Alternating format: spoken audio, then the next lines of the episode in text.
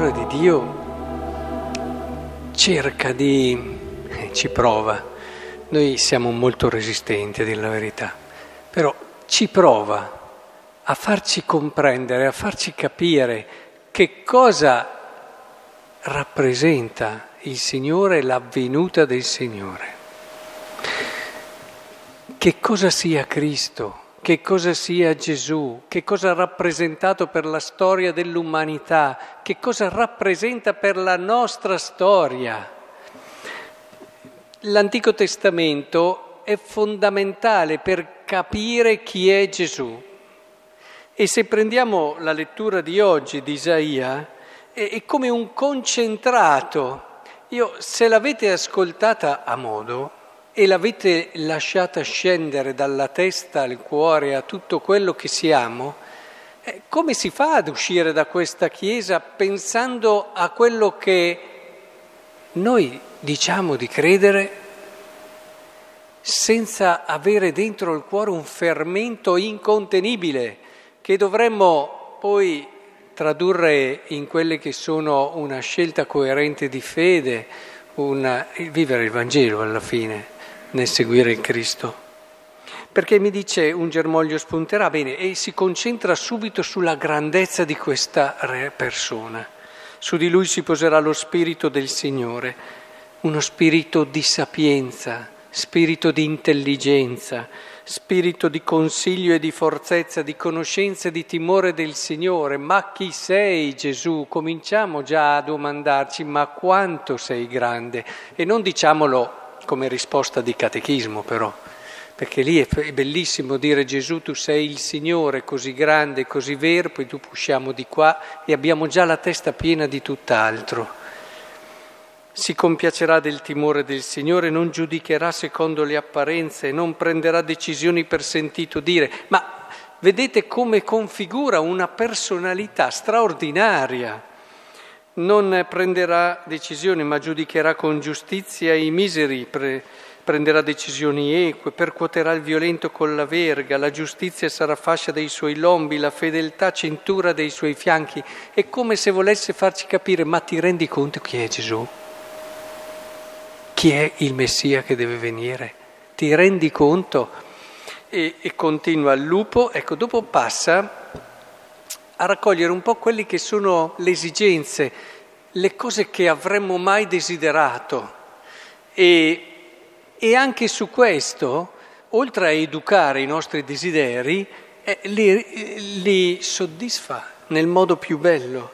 Il lupo dimorerà insieme con l'agnello il leopardo si sdraierà accanto al capretto, il vitello e il leoncello pascoleranno insieme, un piccolo fanciullo li guiderà, la mucca e l'orsa pascoleranno, quell'armonia, quella pace, quel ritrovare, eh, come dire, quella, quell'intesa profonda, quell'amore. E sappiamo tutti che alla fine la gioia è lì, eh, non è nell'avere i soldi, non è nell'avere questo, non è nell'avere l'altro, ma è quando hai questo che torni a casa e hai qualcuno che ti sa accogliere e capire e amare, farti sentire davvero speciale e unico sempre, sempre.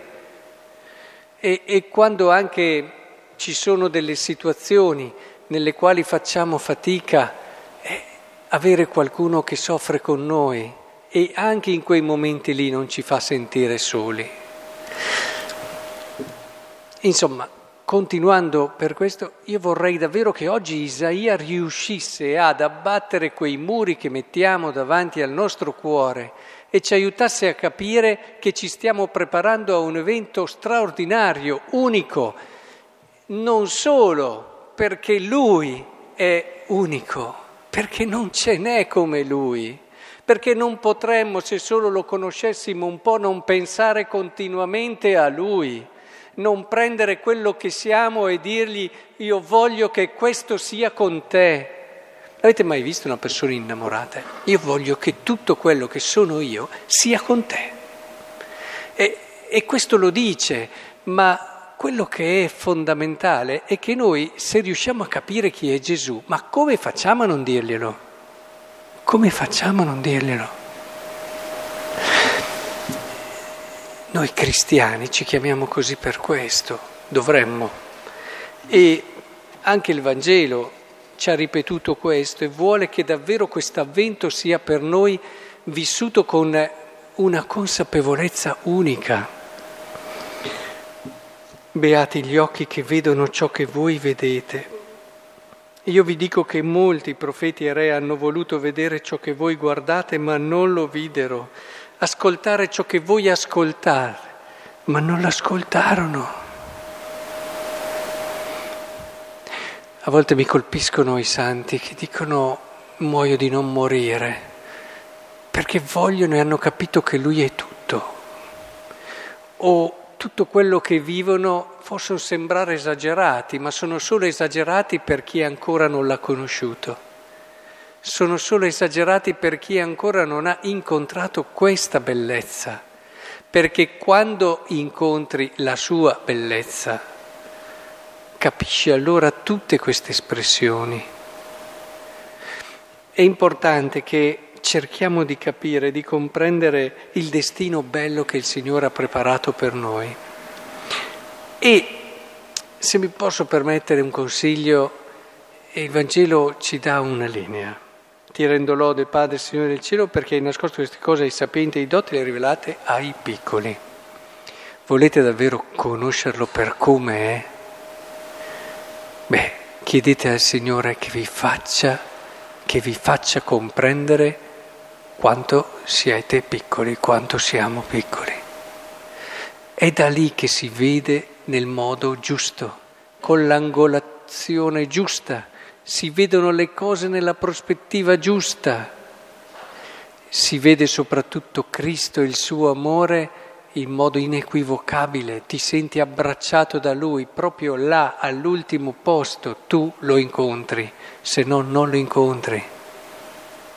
Incontri le tue idee su Gesù, che è un'altra cosa, incontri le idee degli altri su Gesù, che è un'altra cosa, ma se vuoi incontrare Gesù, Lui vivo, vero, che adesso abbracciamo e sentiamo qui con noi in questa Eucaristia in modo reale, allora chiedi al Signore che ti faccia andare all'ultimo posto. Allora sì, sarà gioia vera, sarà gioia piena, sarà gioia per sempre.